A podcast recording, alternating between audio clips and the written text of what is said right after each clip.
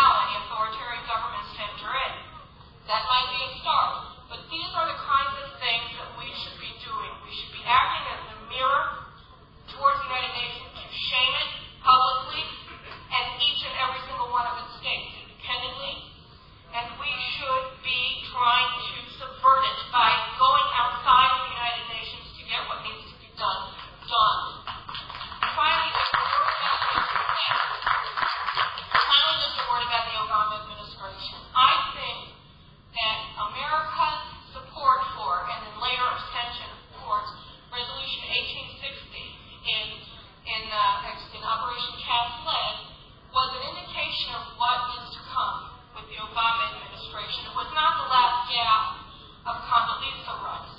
It was the first breath of Susan Rice, the new U.S. ambassador to the U.N. that has received cabinet ranking for her position. I think that Israel, going forward, must not assume that the United States will veto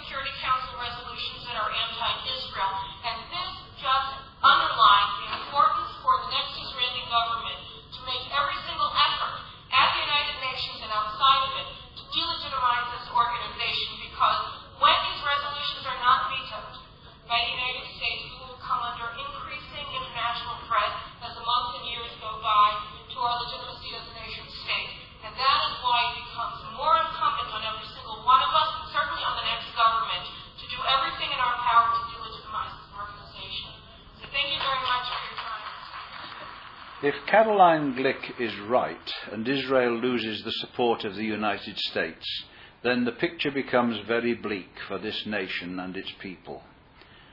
Who will help to protect her from her enemies? More than once we heard the words of Psalm 120, verses 6 and 7, quoted in addresses at this conference. My soul hath long dwelt, dealt, dwelt with, with him that hateth peace. I am for peace, but when I speak, they are for war. Well, we saw on display the crumpled remains of Qassam rockets. We heard the news of ceasefire violations in the south. Yes, peace still seems a long way off. So speaker after speaker gave their views on the situation. And with only just over a week to go before the election of a new government here, the speeches got a little fiery at times.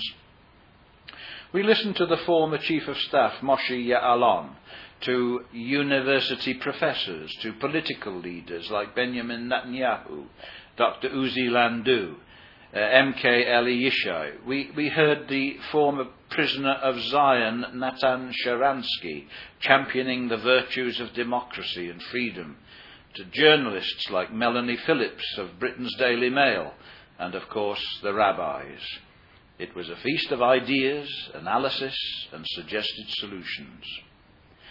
But on one point, nearly all speakers favoured the unity of Jerusalem under Israeli sovereignty.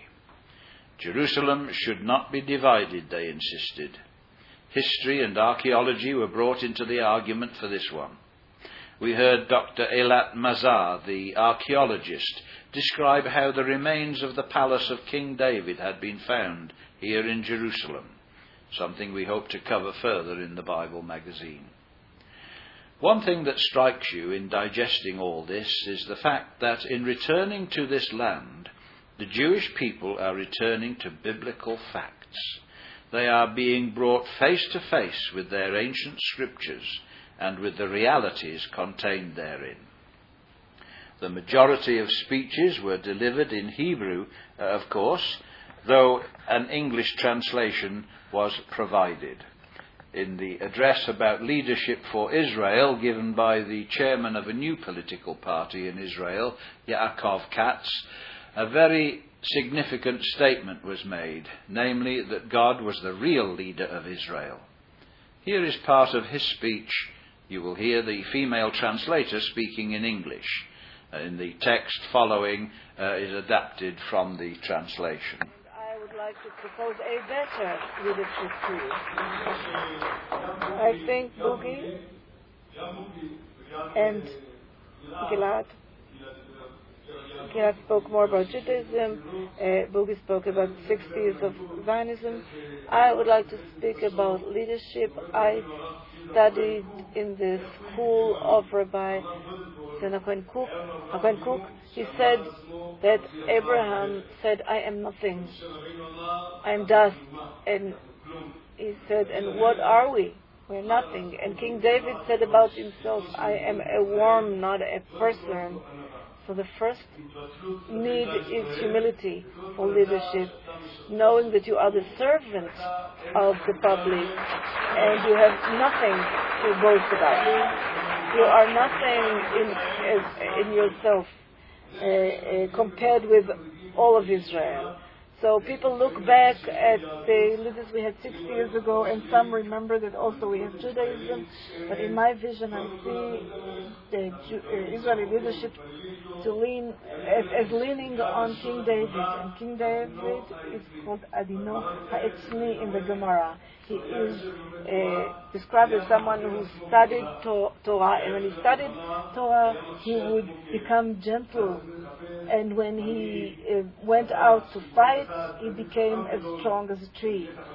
We need leaders who will be learned people on the one hand and uh, heroes in the battlefield on the other hand. If Gilad has something good in him, it is uh, the things that from what he was learning in the year and we can, uh, you can see that on him. And even though for the past years he's been he's gone elsewhere, still they hadn't managed to extinguish the, the flame that has been ignited in him in Nativ Meir. As a young man, I've always known that the people of Israel go back to the uh, land of Israel, not today. It started thousands, thousands of years ago. This is not a private business. We have a supreme leader who is uh, God in heaven. He is the one who took us to exile, and he's the one who brings us back to uh, Israel. He's told us that through the Torah and through the prophets. Everything we see today started with the prophets' vision. Don't run away. No, no, no, I have to, to go on in the consultation. Yeah, they'll be able to answer you. Yes, we'll have many years of debates together.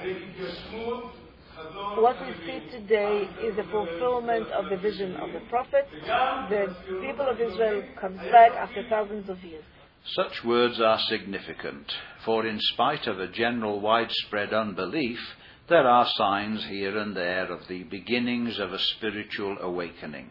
Not a complete awakening, and certainly no recognition of their true Messiah, but there is a recognition of God's hand at work. We think of Hosea chapter 3, verses 4 and 5. How the children of Israel would abide many days without a king, without a prince, without a sacrifice, without an image, without an ephod, and without teraphim. Afterward shall the children of Israel return, and seek the Lord their God, and David their king, and shall fear the Lord and his goodness in the latter days. May it be that this people who today walk in darkness may soon see the great light of truth, that this city will at last be filled with people who believe and know the truth, both Jew and Gentile joined together as one in Christ Jesus, the Son of David. Join us again next week, God willing, at BibleInTheNews.com.